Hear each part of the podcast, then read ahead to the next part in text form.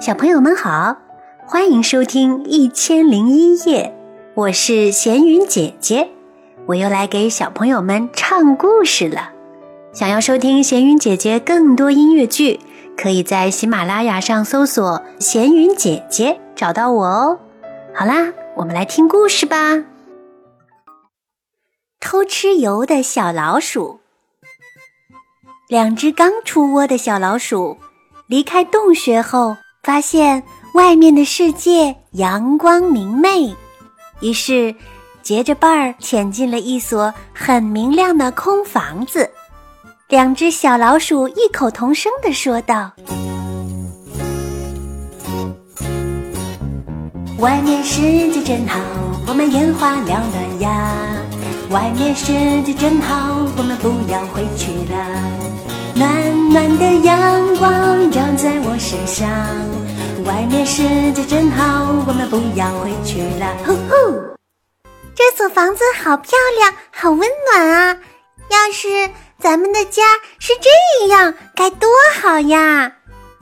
一只小老鼠对它的同伴说：“是啊。”同伴回答道。于是。两只小老鼠绕着房子转了个圈儿，还嗅到了一股香味儿，凑着鼻子再闻了闻，原来香味儿是从地上横七竖八的瓶子中散发出来的。两只小老鼠仔细一瞧，瓶子中还有些油，于是两只小老鼠毫不思索地各自爬进了油瓶，美美的。吃着剩余的香油，填饱肚子后，一只老鼠爬出瓶子，向它的同伴召唤道：“谁知瓶子里的小老鼠却说：‘我才不要，不要回去！这瓶子里多好，又吃又住，这里就像水晶宫一样。我再也不要回去啦！你自己回去吧。’”可这儿再好，也不是咱们的久留之地呀，咱们还是赶快离开吧。同伴劝慰这只小老鼠：“哼，要回你自己回吧，反正我是不回那个黑黢黢的家了。”嗯，那只小老鼠只好独自一个返回它的家里。留在瓶子里的这只小老鼠，每天饿了就舔一舔瓶子里的油，困了就睡在瓶子里，就这样吃了睡，睡了吃。小老鼠想，瓶子里真好。不觉几天就过去了，瓶子里的油终于被这只小老鼠舔得光光的了。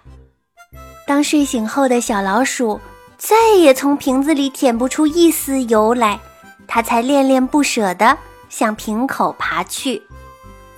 可是已经晚了，任凭小老鼠怎样挣扎，它肥胖的身躯怎么也爬不出瓶子了，被瓶颈牢牢地卡住了。最后，这只小老鼠就活活地饿死在瓶子里了。他哪里知道，葬送他生命的地方，竟然就是他觉得最安逸、最舒适的地方。原来，再美好的地方，也不一定适合每个人永久的生存啊。